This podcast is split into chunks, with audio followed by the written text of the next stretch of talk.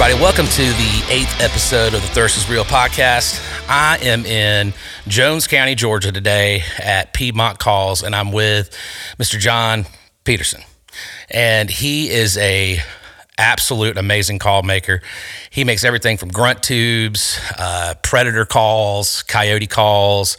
I mean, just a plethora of things. It's all handmade, all custom. It's just they're amazing calls, and uh, we're just super excited to talk to him about you know hunting in general. But we're also going to learn a little bit more today about calling and what to look for in a good call versus a bad call, and just man, we're gonna learn how to talk to deer and turkeys. So, um, well, John, thanks for being here, dude.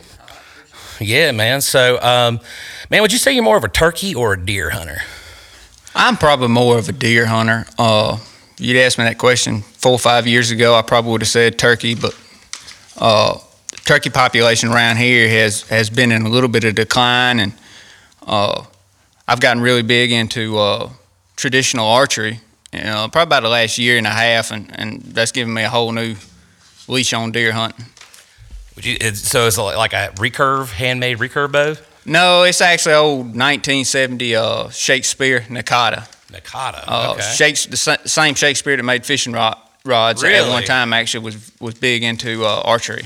You know, I'm a, I'm a Zebco and Shakespeare guy. That's those are my those, and well, and you know Shimano too. Those are yeah. those are my three go tos when it comes to fishing. You know, I've always had a lot of respect for people who had you know they use recurve bows. That's just I mean, it's all you. it's, yeah, that that's the thing. You know, when when I was hunting with a compound, like when you missed a deer, missed a target, you could blame everything but you. But when you shoot a recurve, you don't have nobody to blame but you. Oh man, this thing wasn't shimmed right. Nah, dude, you're the shim. Yeah. You're the cam. Yeah. You're everything. So, dude, that's that's awesome, man. So that so you've basically been more you've been more traditional recurve style uh, hunting lately. Um, you ever you, you not really ever been much of a rifle guy? Oh, I still rifle hunt. I, I'm not I'm not good enough of a traditional bow hunter to completely uh, lay down that rifle yet. No, man, I, I, don't think I'll ever be a good enough archer to even if I do get to be good at being an ar- archer. I think I'll always I always I just love it, man. I just I think it's when you start that way, it's kind of hard to ever really put it down. So yes, it is, dude. That's awesome. Well, um, man, so can you tell us a little bit like how did you get into the call making? How did that even start? Well, it was it was really a, a it's almost a personal testimony. Um, I have uh, backing up to uh, when I was probably 12, 13 years old. Actually, uh, we went to a church meeting in North Georgia, and there was a man there named Lynn Ewell. Um, Lynn Ewell is very well known in Louisiana for making uh, actual carved duck calls and turkey calls. And he brought some to this camp meeting, and uh, he had two calls laid on the table for, for us to look at. One was a, a wing bone turkey call, and the other was a uh, hand carved box call. A hand carved box call had a uh, was almost three dimensional looking. The paddle on it had a uh, uh angel, and it I mean it literally looked 3D like the angel was coming out of the top of the box call, and and these was not calls that you would you would ever take to the turkey woods. These was calls you know that was built for collectors. Right, right. But man, they they they really, really stuck with me and was a big impact. Now, Lynn Ewell doesn't know me, probably doesn't know me from Adam. I hadn't seen him in years and years, but but that was just that one meeting with him was a was a very positive influence. Um, also, uh, probably I don't know, probably about two or three years later, I'd ordered some box call kits out of the back of a hunting magazine, and uh, I I built them you know, with some minimal tools. They was okay. They wasn't nothing exceptional. And I, I kind of got frustrated with it a little bit and uh, put it down. Never fooled with it much anymore. Wound up killing a couple turkeys with those old box calls. And uh, fast forward to the last couple years, I, have really been thinking hard about what my uh, legacy is going to be and whether in 30 years when, when I get ready to retire, if, if I'm going to be happy with with what I've accomplished, in, you know, during the, the span of my work years. And that's something that's been weighing on me pretty heavy. And then uh, when Corona hit, it, it it went into high drive, and I started praying about it pretty hard. I, I wanted to start a business, and, and I wasn't sure what direction to really go in. And, and I think that that uh, God answered my prayers. One day, I, I, I remember them box calls, and I was like, man, I want to try making some making some calls. Yeah.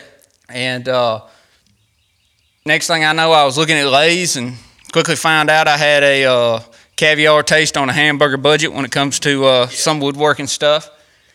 And uh, bought me a cheap Chinese lathe and slowly started accumulating tools. And uh, you know, one of the things that one of the things I've heard is, you know, sometimes you have to meet God halfway when it comes to things.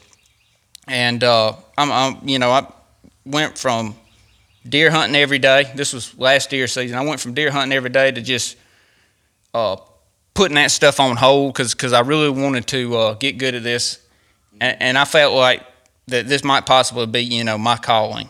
Yeah. And uh, so from December to January, March, every every moment that I had, I was probably spending you know, from daylight till dark in the shop, uh, turning calls. I made a lot of bad ones, but I made some good ones every now and then too. Yeah, for sure, I, man. I, you know, uh, our mutual friend, my buddy Alan, you know, uh, he he kind of hooked us up, and um, he let me try your grunt call, and um, I, you know, me, I, I, I'm I'm a really very ultra critical of any kind of call. I mean, if it doesn't sound like the exact thing, you know, if it doesn't sound like the right animal, like I can't, I just, I, don't even want to. I, I, there's plenty of times I've left the grunt tubes at home just because they're nowhere even close. I, um, I mean, I have grunted deer in before with them, but you know, uh, but your grunt call is so almost dead nuts exact, you know. And I, I man, I, I definitely think, I definitely feel like, yeah, God called you to the right thing because, dude, I, I swear you make some of the best calls I've heard, and, and you know, and I'm, I'm, I'm we're, we're definitely going to go through them in a little while, but I just, you know, it, it, they're they're incredible. So, um, I, so I mean, speaking of kind of like, I, I mean, can you tell me your experience, like w- when you've been in the woods and you've been hunting, and I, I know for me, uh, I, have heard deer, you know, make all kinds of noises, but you know, I, I really feel like the deer have a certain it's not always the same either i think. And it, it's it's almost like i feel like a lot of these uh, mainstream calls they kind of there's a lot of lack in what what they are. And i think that's probably due to production uh, having to do it on a mass scale uh, to save costs. And you know and i get all that. And you know and and you know the only call i know of as far as grunt calls are concerned is the extinguisher um, it's pretty close i mean some respects, but like, and uh, I think uh, you know, old Roger Raglin. I don't know if you've ever watched his stuff growing up. Yeah, you know, Jiminy Christmas. yeah, that guy. He makes a pretty neat, pretty decent grunt call. Uh, but but I've never heard anybody make a grunt tube that sounds like yours. That's that close to an actual deer. Um, and, and I just, I mean, is that? Do you think when you were developing the your your for your, your grunt tube, was it more? I mean, how did you kind of formulate? I guess what you were going for to sound and, and all that. How does that? I mean, I'm. I know that's a loaded question, but well, I mean, a lot of it's just in tuning the call, like you said, with with the mass produced calls. You know, they're they're trying to generically cover, you know, a wide spectrum of of uh, hunting calls, and they're not really uh, they, they serve their purpose, but they're not they're not a uh, most of them are not great all around call. And if you look at them, even the quality on some of them is is is sadly lacking. They're they're, they're not something that like here's if if you lose them tomorrow, you ain't gonna lose no sleep over it. No, you know, no, that's that's how I feel about um, my calls. The thing about when when you make a call individually, I'm not gonna let it leave. I'm not gonna let it leave the shop unless it's it's hundred percent and sounds like I want it to.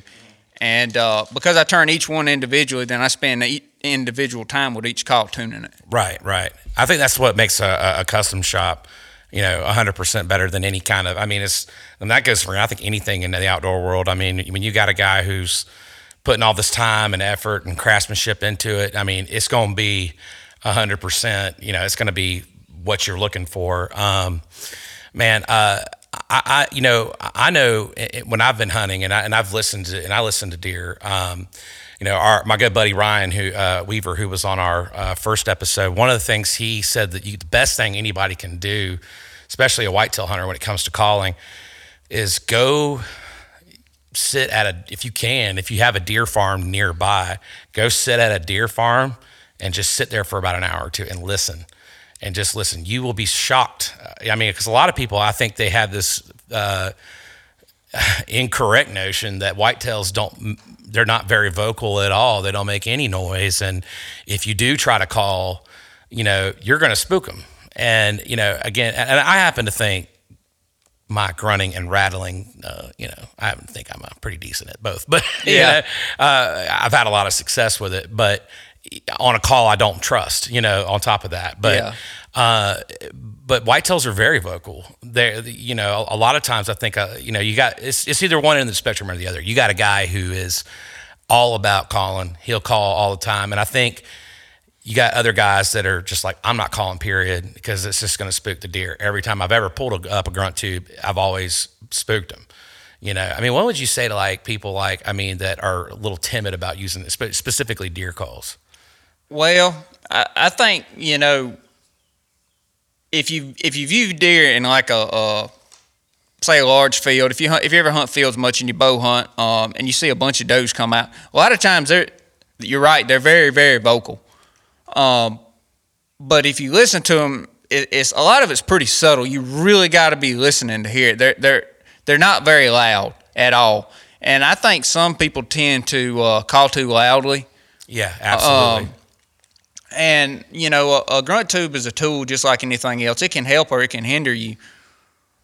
One of the things that I think is important, especially if you have say some uh, some, you might you can potentially spook deer with a grunt tube. Oh, absolutely. Or, or with uh, rattling. Mm-hmm. Um, the the main ones you risk spooking are subordinate bucks. Yeah. You know, because if you got a sub- subordinate buck bedded down there, and then all of a sudden you you know you got you know Big Daddy over there grunting, and that might influence his decision to leave that area. I know, absolutely. Um, but and another thing that I, I believe that you have to be uh, careful of is, you know, is hunting the wind because it doesn't matter whether you're hunting, you know, deer or predators or anything that you know makes his living with his nose. If it, especially subordinate deer, they're gonna come in with that wind in their favor. If they think there's mm-hmm. a deer there that that is is not you know a normal deer in the area, then they're probably gonna come in, you know with a with the wind in their face, so they can kind of assess the situation before they come in. So, if if you are not sure exactly of where your bedding area is, then err on the side of caution, and you know don't call, don't be extremely vocal with it, because deer know exactly where you are when you call. They they know you down to to almost a square foot. Mm-hmm. So it you know calling works. Just don't overdo it to the point where they can you know pinpoint you Right. Yeah. To, to exact location. Absolutely. I mean, I, I, I'm I'm more of when I set up to do a rattle and a grunt sequence, and I really don't grunt much when I rattle. Uh, you know, if anything, I snort wheeze, and I, I don't. I, I, see these snort wheeze calls, and I, I just go, you know, such a waste of material and time. I mean, yeah. how much money are you trying to make? Uh, but you know, because I mean, snort wheeze is it's this anybody can do it with their mouth, it, and it's not hard to mess up. You know, I mean, it's easy to. It's not even. I don't think you even can mess it up. I mean, because it's not it's not a hard sound. But when uh, but anyway, when it comes to uh, rattling and even grunting, like I'll try to make sure I'm hunting a crosswind. I guess when I or a side of the wind. You know, basically what I mean by that is like you know, maybe the wind's not dead in my face, but I might be hunting where the wind is either going to my west or it's going to my east or whatever. If, I guess if you were to think about it that way, I mean, I'm I'm all I'm you know I guess it's crossing me in front of yeah. me one way or the other. Tip and you know and usually I make sure there's some kind of backstop or something where my scent is going to kind of drift into like a big big old brush pile or something like yeah. that and uh, and, and that's kind of what I you know, or even behind me, even because with rattling, it just seems like it don't really matter what you do with rattling. You know, I've had bucks that will come up up to me. Uh, I mean, they they will find a way around you. It, it, it, not even from a wind perspective, I've noticed. I mean, they will try to literally get up under you if Yeah. they can. I think I'll never forget. I mean, one of the best experiences I ever had with rattling and grunting. Uh, my dad and I were hunting a. Uh, my dad had access to hunt this place that was going to be developed into a subdivision, and we were the only people allowed to hunt it. And we went in there, and uh, I was on the ground, and I think what makes rattling is specifically, and even you know, I- to a point, grunting is you know the realism of it. I think if the deer feel like that's a real fight happening, they'll definitely come into it. So I mean that means you need to be able to you need to be able to kick leaves. Um, you need to be able to, you know, I, I don't think you need to go crazy like the, you know. There's this, that video on TikTok and Facebook where you got the guy that's bear, monkey barrel rolling all over the Yeah. place. It don't need to be that extreme, but it definitely, you know, you definitely need to kick. You know, it wouldn't hurt hurt to kick a little stump. It wouldn't hurt to, you know, kick some leaves around as you're rattling. But uh, and, and I I will demonstrate all of this people And you know when deer season starts. I keep saying I'm going to do a video and I will do a video on it. But they're um, but in terms of calling, I guess, uh, yeah, I mean, you definitely have to set yourself up to be able to not be, you know, because you can get ambushed by a deer just as quick as anything else.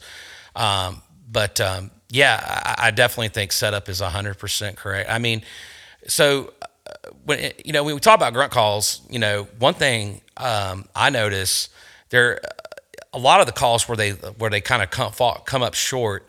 Um, you know, a, buck specifically. I mean, and I mean does too, but uh, a buck specifically, he'll have anything from like a higher like. You know, like, and then he'll go everything to that, that low guttural, like, Yeah. You know, it just I'm doing a horrible job in my mouth with that, but you know, but it, it they're, it's almost like their pitch and their cadence will change. Yeah. You know, I mean, would you say that's, Yes. you see a lot of that? Yeah, and you know, there's a like you said, there's a lot of variance from deer to deer with you know what you hear. Um, you know, when when I'm calling, I, my favorite time to call is probably everybody else's too. The the rut when it's hot and heavy, and uh, you know, somewhere else I think that, that people mess up in is not really putting enough. Of, I guess you say emotion. Yeah. Don't just blow into the grunt tube like. You know, I use a lot. I, sometimes I use back pressure with my hand to, to uh, and try to sound like a like a uh, especially with tending grunts. Yeah. Um, to sound like a deer is actively moving in pursuit of a doe. Right. I, I think a lot of guys, the tending grunt is probably the most, in my opinion, the most effective. Yeah. Because I mean, and, and it's just, I think I see a lot of guys where they mess up when it comes to grunt blowing in a grunt tube. It's, it's always it's you know I never could have had a buddy of mine we were hunting with. He was bah, bah, bah, I was like, dude, he's like that's tending grunt. I'm like, no, no, no, no, no. Tending grunts or grunts are actually kind of short. Yeah. And, I mean, they're they're incons- they're in, they're consistent. And, I, and I'm a musician, so I think of it like a you know, for anybody who's a musician, it's a dotted eighth note. You know, so which is like basically a one kind of a one and a half to one beat sound. It's like bat bat bat Yep. and it's and and it and you know, but and I think a lot of guys too get hung up on well, if that's the tendon grunt sequence I need to go do. Then they they feel like they have to do it in that sequence, and if you but if you ever listen to a buck tending a doe or chasing a doe, there's not a whole lot of pattern to it, really, in the wild. I mean, from what my, I mean, would you have you seen, have you seen that too? I've heard them. I've heard bucks chasing does that are just grunting every single step to Yeah. just like you might just hear one or two. Yeah, You know, it, there's a lot of variation, and I try when I'm when I'm typically calling like a tending grunt. I try to, you know, it sounds like every breath almost. Yeah. they're they're making a grunt, and I only do like two or three of them, and that's it. Yeah. you know, right, exactly. And, and I, I think you know, um, a lot of guys too make that. They make a lot of they make a lot of mistakes. Um, you know, especially with the blind calling. You know, the blind calling. I mean, there's uh, there's a couple schools of thought on the blind call, but uh, I don't think people should be that afraid of it. Uh, it's not. You know, I mean, I've had does come in to grunt calls. I mean, it's you know, again, and and people, the first thing they say, well, I'd love to shoot a big buck. I'd love to shoot any kind of buck, but I don't want to scare the does off because I really need to get a doe on the ground. Well, believe it or not, they're curious about the other deer walking there, even especially, I mean, even the pre rut. I would even go as far as to say the post rut too. They, they don't mind. Now, during the rut, yeah, I, I, I noticed those are a little spooky to calls because they're not exactly trying. Yeah. they've already been run down so hard. So Yeah. One of the things, one, uh, a uh, another call that that uh, people don't use very often that, that's very effective uh, all up through bow season, pre rut, rut is the uh, doe bleat. yeah. Um, Do you have y'all started making doe bleats? all my calls are fully adjustable. Oh, really? So you can adjust the reed on your Yep. calls. Wow. I haven't. So I only use the buck. Yeah. I didn't know Alan. I thought Alan had a fixed one. So no. Okay. I'll have to. Oh yeah, we're gonna play here in a little while. Uh, but yeah, that's a very underutilized call. That can uh, potentially bring in does as well as bucks. You know, because does does tend to be just as territorial sometimes as, as oh, bucks are. absolutely. Um, but you could even use that in conjunction with rattling. you Yes. know. Um, you know, like I said, grunt tubes are a tool. I think personally, a lot of times they're a lot more effective on private property than they are on public because Yeah. um, they, they just get worn out on public land. I've heard all kind. I've heard guys that you could track where they was because they was blowing on a grunt tube and, and a deer stand clinging on their back at the same time. You know. Right, you're more of a public land hunter, so Yeah. uh, you know. And we were kind of talking about that before we got started, but you know, they, I think that truer words have never been spoken when it comes to deer calling. I think it's again nothing against public land. I, I'm sure you can be. I mean, I'm, I'm sure you have been successful calling on public land, but it's kind of like you said. You got guys out there who, I mean, they don't know how to use a call. They never really you know they've seen videos but and I, I think where they make a lot of again we talked about it right when we got started it's you're kind of going too hard with it and, and like on those hunting shows i think what people don't realize and me being an audio engineer guy uh, you know they a lot of these shows they have condenser what they call condenser microphones it picks up every little tiny little nuance it's really loud you got to remember that you know they're bringing the volume up on this TV show for you to hear it at a nominal level, and it's, believe it or not, a lot of those guys blowing the, these calls to these deer are not blowing them so loud that you can't. You know, it, it's not that. It's not really that way. I mean, it's like you. excuse me. You're not going to call the 180 inch uh, buck on the end of the wheat field 400 yards away No. by you know i mean yes you need to do it to where he can hear it but i don't think it's to the point where you're not blowing a duck call it, i mean it's not you're turkey right. it's ain't a turkey call Yeah. you know It, um, i mean and ag- that's the other thing now wh- what do you what do you think about this now I, i've heard so many different things on this but and I, I, I do tend to err on the side of caution but uh, again i've been successful with it so uh, when you have, let's say you've got a mature buck, eh, eh, you know, in range or close to, you, you're almost, you almost got him kind of all the way in. He's there, but he's not. He's not in bow range or he's not in. Um, he's not really exactly where you want him. You want to bring him in a little closer. A lot of guys say, "Don't call." Period. Just don't do it. It- just let it let it let it naturally progress. Uh, I'm more of a if I can get him within my wheelhouse or if I can get him close to me where I can shoot him, you know, I'll do it lightly. I will I will not you know, I do believe do not grunt at them. I don't think point the tube at them. I think kick it to the side or you know kind of you know blow if you can move your if you can move your head not get busted, you know, throw it behind you if you can, just it, it you know, just light, easy, you know, curiosity. I mean, what, what, I mean, that's my thought. What do you what what do you do? I try to always make sure, like, if you're at a point where that deer's walking off, the battle's probably already lost anyway. Gotcha. So to me, it's, it's not going to hurt. Now, you also got to look at how much cover you got in a tree, and I try to put if a deer's walking away from me, I, I try to put that deer in be, in between me and a tree or you know some hedgerow or some cover or something um, before I call because you don't want to turn around and and look right at you and stand and peg you. You know. Their Um, their ears i have underestimated their ears for years. You know i mean you know you're, we're all so sit for i mean whitetail hunters we're so overly you know we are so obsessed with about when it comes to scent.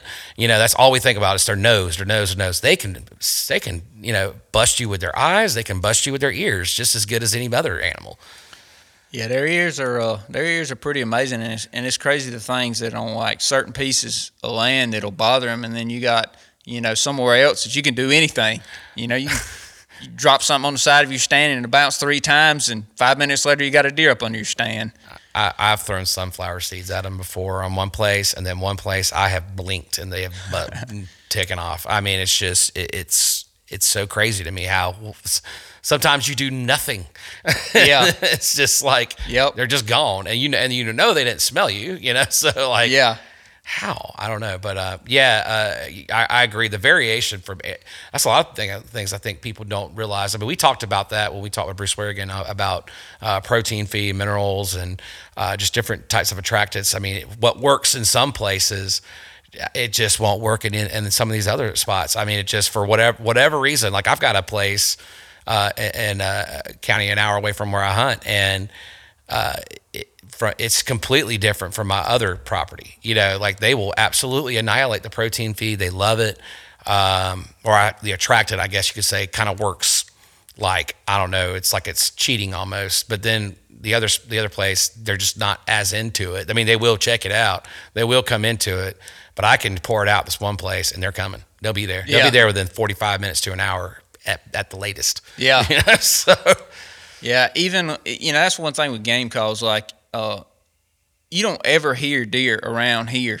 Like, like you see these videos, these deer, you know, up north and, and in the Midwest, you know, that are just, I mean, grunting, snort wheezing. Uh, you know, we don't. A lot of times we don't have opportunities to see that kind of stuff yeah, uh, down here like they do up there. So, um, you know, there's a big variation, you know, from area to area as far as deer go. I don't know why, but there is. Oh man, I, I think it's. I think you know we we sell them so short that, that they're not as much like people, believe it or not. Yeah. Like I, and I, I think that comes with their vocalization as well. I mean, you might be in an area where the deer are very vocal. They're, they they talk all the time, and then you got some that are probably a little more quiet, a little more timid. And it could it also varies from deer to deer, I think too. Yeah. Uh, I mean, that's everything from their diet, their palate, how well whatever they think, where they bed. Yeah. Um, you know, I got some one place, man. They'll. I mean, I think anywhere in Georgia, man, they will bed anywhere. You know, Yeah. like that's just.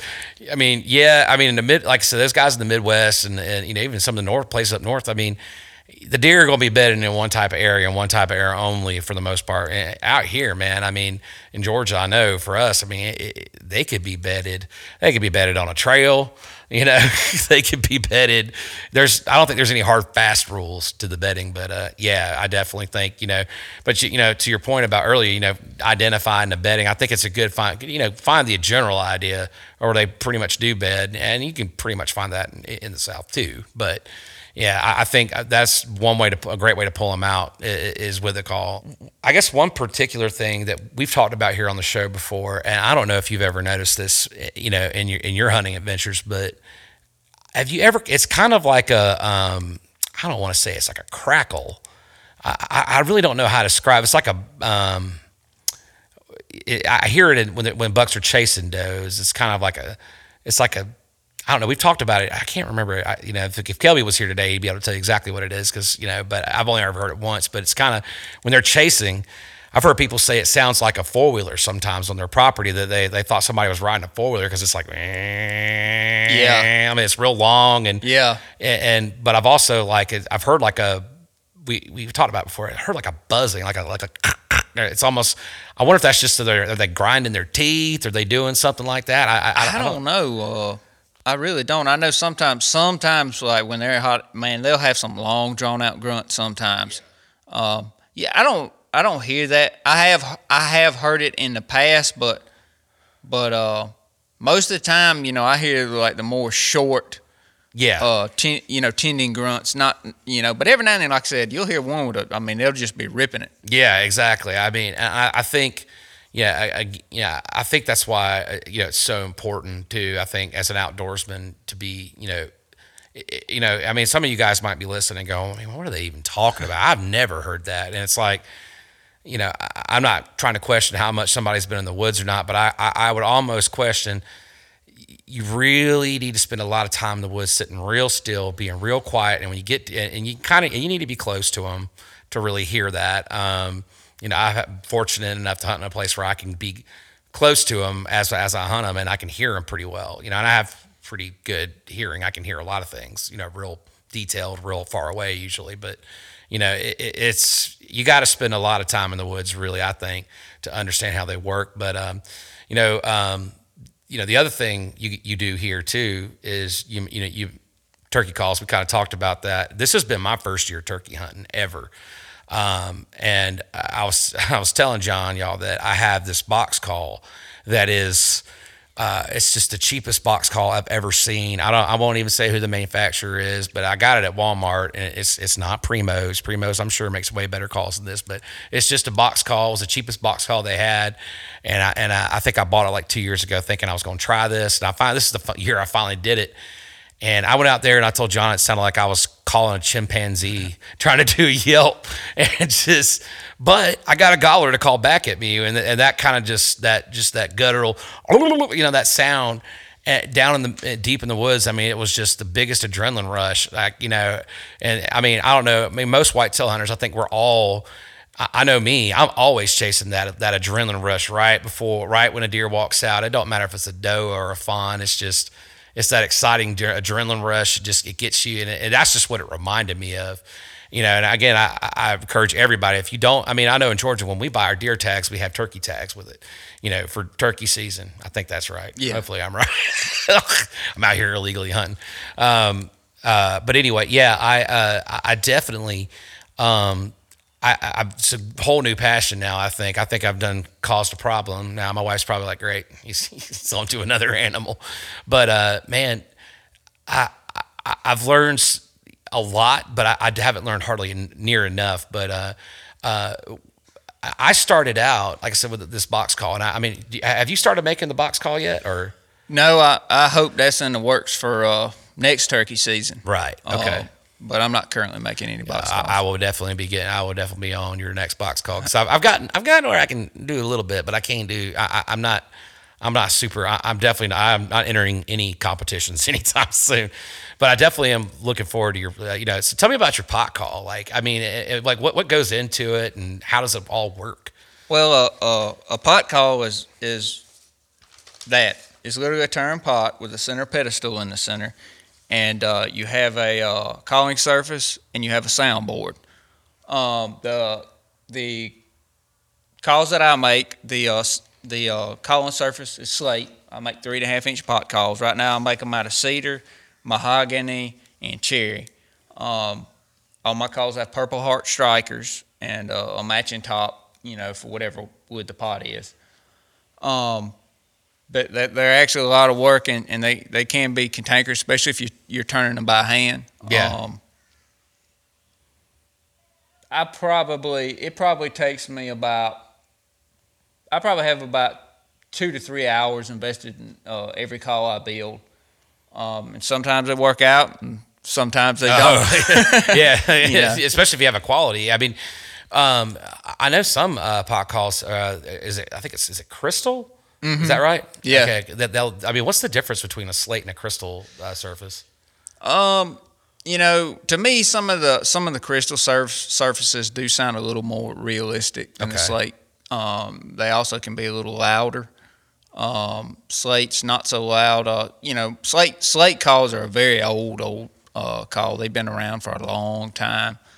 Um, I, I personally like slate. You know, they're easy to use for somebody to get started with. Um, they make a great all around call. The only the only downside to slate is uh, if they get wet, they they they will quit working on you, you know, till they dry back out. Gotcha. So maybe on a drizzly day, not so good. Huh? Yeah. Gotcha. So, and you said yeah, for somebody just just starting into turkey hunting and just learning how to call, would you say? I mean, a pot call is probably the way to go to get started to learn how to get going and be the most versatile with it? You think? Yeah, it, it's a very very versatile call. If somebody was starting out turkey hunting, um, and didn't know anything about it and didn't really want to put in a whole lot of time to learning mouth calls and stuff like that, uh, a slate call and a for a basic a basic turkey hunting call package would be a slate call and a box call. A slate call is good because you can get, but you know, you can you can tone it way down, very soft calling, or you can get very loud and aggressive with it. Mm-hmm.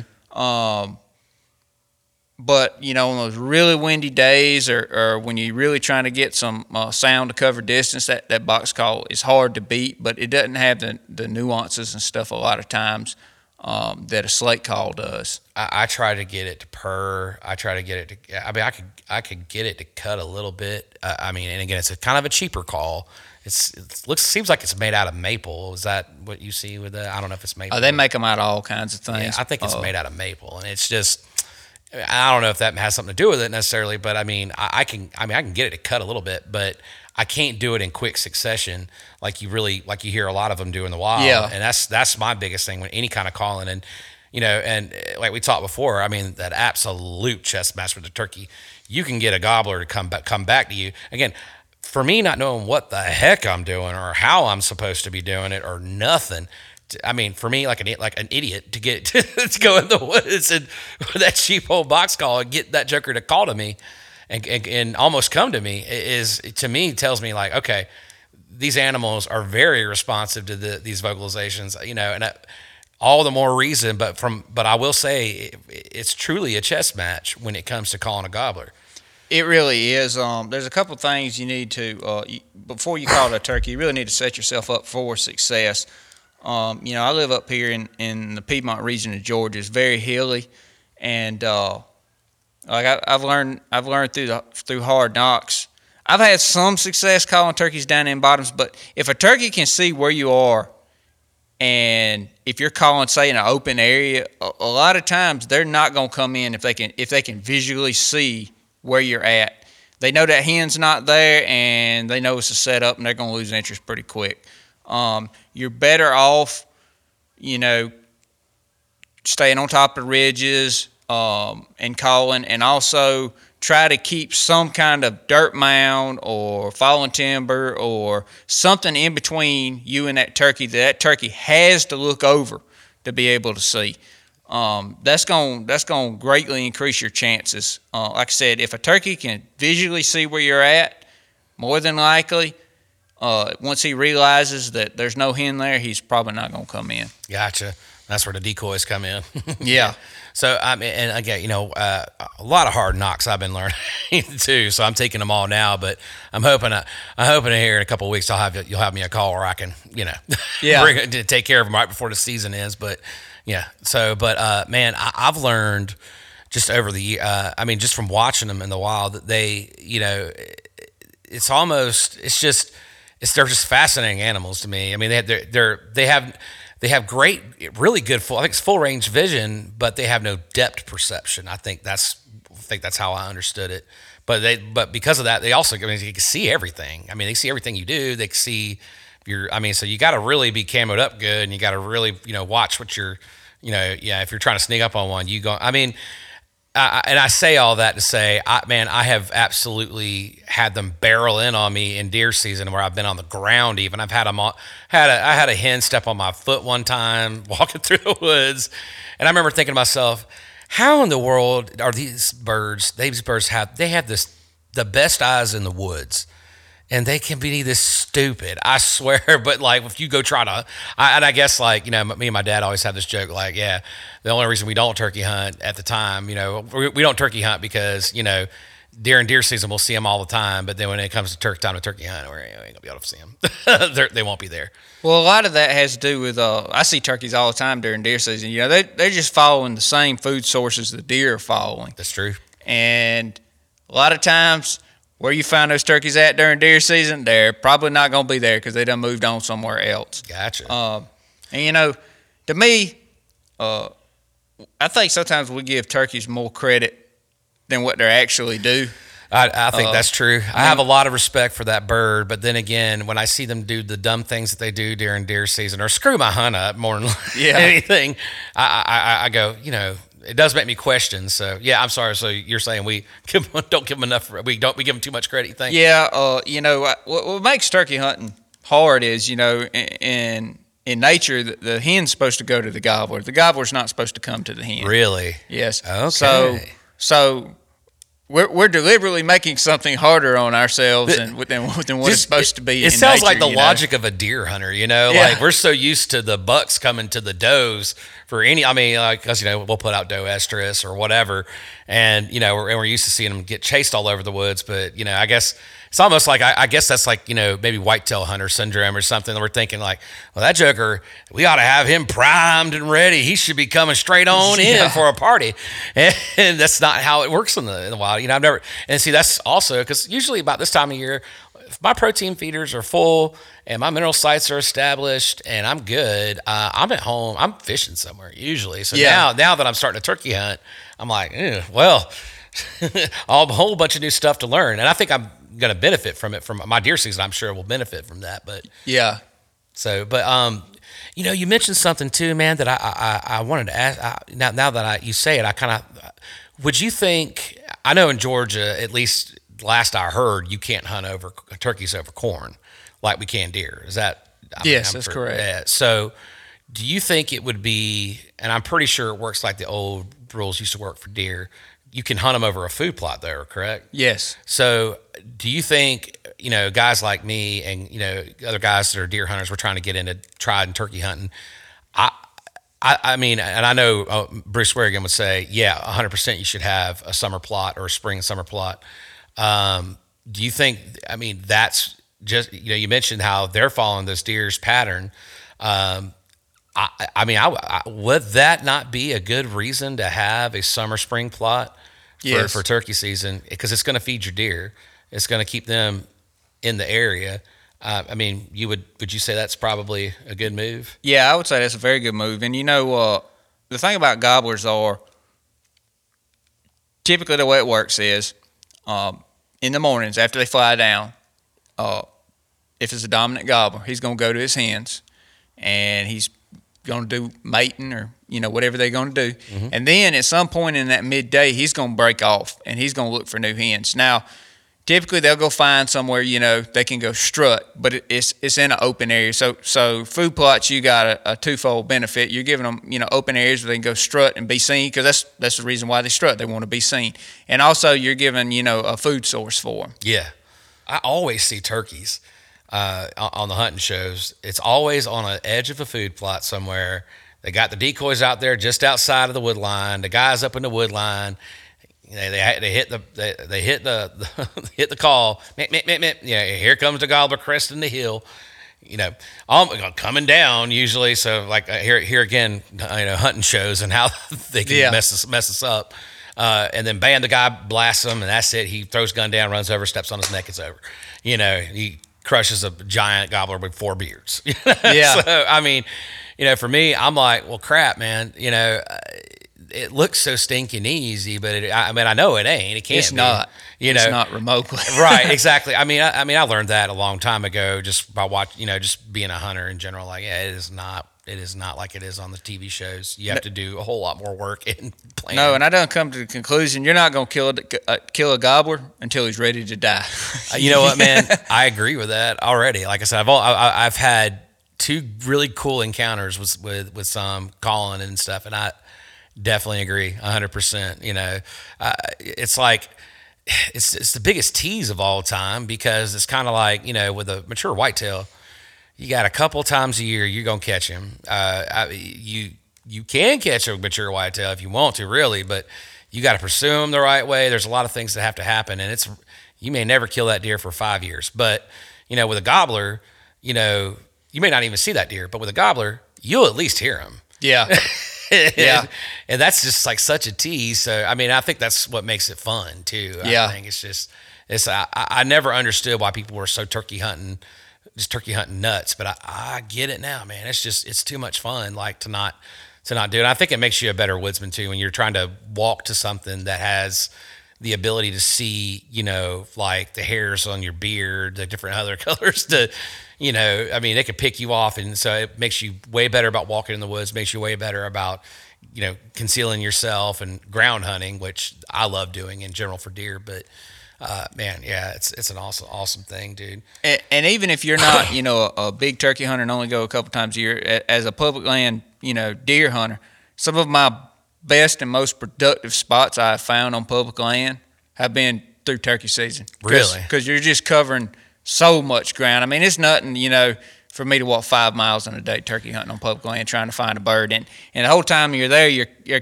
constantly cutting deer sign, you know? Yeah, absolutely. I mean, we, uh, matter of fact, the other day when I was hunting with my buddies in the, in the evening for turkeys, I mean, we, we jumped a, jumped a couple deer. I mean, and uh, I have friends all the time when they turkey hunt, they're constant, they find sheds, Mm-hmm. you know, constantly just because where they'll get, they'll get up. I mean, I don't, uh, you know, here's a question I'm going to ask about turkey hunting. And again, I know this is a whitetail podcast, and I know I promised everybody we'd be pure, predominantly whitetail, but in honor of my, my late partner, Kelby Crawford, we are going to cover a lot of other animals too. So turkeys being one of them. I, I- will say, uh, I've heard a couple of things. Now, I've heard 100 yards off the roost is where you want to start. But I've also heard, dadgum, get up under them if you can. I don't know how you would do that and not screw, get yourself busted. I, I, what are your thoughts on, you know, when you get started on getting on them?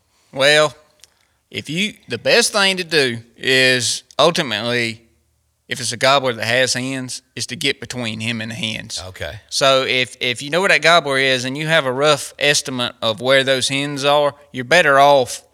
It doesn't matter at that point whether you're you know, hundred yards or two hundred yards. As long as you're in between him and those hens, you stand a lot better chance of success. And uh, you know, it's also important to kind of think about uh, where he's going to pitch down at. Like a lot of times here, they'll roost kind of midways up a hill. It seems like, Yeah, in, in my personal experience, and they'll pitch down to they'll pitch to the top of the ridge a lot of times. Really? Okay. Yeah. So you know, and that that's the exact you know at least on this one property I'm hunting, that's the exact setup. It's a it's a old you know I mean, there's there's they're, they're they were planted pines. They're pretty mature now, but the turkeys re- uh, roost in those pines. I mean, you, it looks like I was telling my buddy, it looks like somebody just took a paintbrush and threw white paint just everywhere. Yeah. you can tell they've been, they've been roosting up there not forever, but. You know, you could walk halfway up. You know, it seems that's where all that sign is you know, where they've been roosting. So, you, so when they come down, they'll be coming down more on the top side of that, right? Yeah, Okay. All right. yeah. Like I said, about halfway to three quarters, something like that, is generally where they roost at in, in hilly country. And Now, you know, and and you get further into like South Georgia and stuff. That's that's getting a little bit out of my wheelhouse a little bit as far as locating turkeys. you know. Right. Gotcha. I, I've uh, I've learned, man. I'm telling you, I, I've just I've had such an it's been an amazing experience for me, and I'm I'm so jacked on it now. I mean, we're not we are not definitely not going to be. I mean, I I don't think I'll ever be able to give anybody a whole lot of advice about turkey hunting ever, but uh, eh, eh, but I st- I definitely want to learn and, and get better at, at doing it, um, dude. I, I, tell you, man, this has just been um, it- it's just been such a great experience. You know, learning anything from anybody, but uh, so. Um, I want to talk a little bit more about your calls, and then uh, I, I definitely will, we'll, we'll take a look at some. I'll take some pictures, and we'll do some videos, and take a look at different things in the shop. But uh, I, I guess in um, what advice would you give for the guys? Because we have a few. We've got a lot of our listeners are in Georgia. A lot of them are in Alabama. If they really wanted to get a call from you, they could. But um, for the guys that maybe can't, I mean, you, you pretty much ship nationwide if you have Yeah, to. sh- I ship anywhere, probably in the continental U.S. Gotcha. So, um, you know, when when you're looking having a guy call you up for a call, uh, I mean, are they almost always 100% custom, or is, do you have like some standards that you'll keep on hand that like, hey, I got a predator call you can get, and you this is a good one. I try to keep calls on hand, but you know, this like I said, right now this is a part-time endeavor for me. So, Right. uh, you know, sometimes I I try to keep them on hand, but but that's not always a guarantee. Gotcha. Uh, before you order anything, if you decide to order anything, it's best to call and or excuse me, not yeah, you can call me or you can email me or contact me through uh, our Facebook business page. Um, I'd highly recommend that. You know, get in contact with me so I can see what I got in stock. Right. I mean, I think like anybody, I'm sure like anybody else, materials are not easily easy to come by No. at this time in, in, in our time in our nation's history. Have a whole other podcast about that, but um, uh, definitely. So they can get you on Facebook. You got an Instagram too. Yeah. We can, they can we can go to. Um, uh, and obviously, we'll be sharing it on our Thirst is Real uh, uh, Instagram and uh, Facebook page. Um, you know, you you do a lot of uh, um, different types of wood, right? It's not just like it's not just like your standard pine, or you do cedar, or do you only do cedar? I mean, No, I do. I turn a call. I try to turn calls out of. Uh, tra- I try to turn calls out of what has traditionally been used in the southeast. Um, sometimes, Cool. if I can find it, sometimes I'll use persimmon, um, really, uh, Osage orange, um, dogwood. Um, also, uh, right now, I- I've got a pile of uh, cherry slabs that I'm bought, so I- I'm trying really hard to work through those. that This is awesome. cherry's hard as a brick, and I'm about ready to be done with it. That's awesome. um, I, So- I do turn cedar when I got it, and I really like cedar calls. Uh, the cherry's a lot more durable. It's, it's harder to break, but but uh, if you drop it, you know, especially slate calls. But man, that uh, cedar is some pretty stuff. Yeah. Did, would you say like I mean, does I, and I know we were getting ready to close out, but now I, I've got more questions now. um, so I mean, does the type of wood? Do you think that affects the tone of the call? Uh, Yes, Gotcha. it does, and, and it's very nuanced. You Right. know, um, s- certain calls more than others. gotcha. Um, a lot of, you know, a lot of it's aesthetics, I guess you say. Or, uh, Gotcha. I, I- I would say, I mean, I mean, for, in turn, I guess in for the grunt call, I mean, do you, do you hear? I mean, for me, like you know, I'm like, I'm a musician. I, I first thing I ever learned how to play was a saxophone, so that requires, you know, there there is there is a there's a wood element there. You know, like Yeah. different reeds have different. Um, you know, I think the, you use more plastic reeds, right? Yes, right I. Okay, I think I don't know if they're, and I could be wrong. I don't know if they're you, you can use a wood. I, I would think a wood reed would not work well for a call, but it could, I guess. But No, I don't. I I uh, would like to eventually get into making my own reeds and soundboards, but one of the things I, that I'm trying to do is keep calls affordable, custom calls affordable for the average hunter. yes, You know, uh, there's a lot of guys that like make duck calls and stuff, make their own custom reeds and uh, make their own uh, soundboards, but that stuff gets it's time consuming and it gets very expensive. Yeah, and you know, especially when it comes to like things like grunt tubes, um, there's a price point that, that you have to reach, you Yeah. know, and then it starts getting excessive for, for the average working fella. right. I, I mean, uh, there, there's one mainstream call uh, that I'm thinking of, and it's a decent call. Again, not doesn't really have the nuances that I like from your calls, but um, but nevertheless, you could probably get it. You could cut a deer with a call, um, that call, but you're looking at 50 60 dollars. And i'm like you know granted mass production i understand you got to cover your costs but you know if you're in business you understand that. But Yeah. at the same time at the end of the day i'm a regular hunter. Uh, you know i'm doing good just to afford to feed these deer keep them keep my trails clear and Yeah. hang my stands. Uh, you know for you know blowing sixty dollars on a grunt call, man. God, you know that's a couple of bags of protein feed. That's Yeah. a pour of straw for me. That's a Half a tank of gas shoot, have a tank of gas. Shoot, you could almost get a lock on for that. Yeah. That's halfway decent. So I kind of don't want to necessarily, uh, you know, blow that kind of money. But uh, your calls. I mean, what, where, where do your uh, grunt tubes range from price wise? right now, 40 bucks. That's man. I, th- I think for a custom call, like I don't think you can get any better, and the one that sounds good, that sounds right to me. Yeah. Um, and again, we'll have all of this on the. I, I'm going to try to record some of these sounds too, guys, so y'all can hear it, uh, and we'll have that available on our page too, if that's cool with you. Yeah, that's can- fine with we- me. We'll record a, few of the calls. Um, but uh, and then turkey. What are you? What are the what are the slate calls going for with the striker and everything? Uh, 50. 50. So, I mean, yeah, you can you can find some cheap Walmart one stuff like I got guys, but I, I again, I think it, it's it kind of goes back to do you really do you really want to have something nice that sounds right, that sounds good, or do you want to pay, you know? So, uh, I don't know, man. Uh, to me, calls that it makes the difference on on how good it is. And these are handmade, they're quality. Uh, John is not letting them out this shop without his personal seal of approval, and he's I mean, from what I've heard, seen these products, they are. He's a very much of a stickler for quality on the sound. So, and like I said, me being a musician and audio guy, like I'm very, very particular about sound and how things should sound.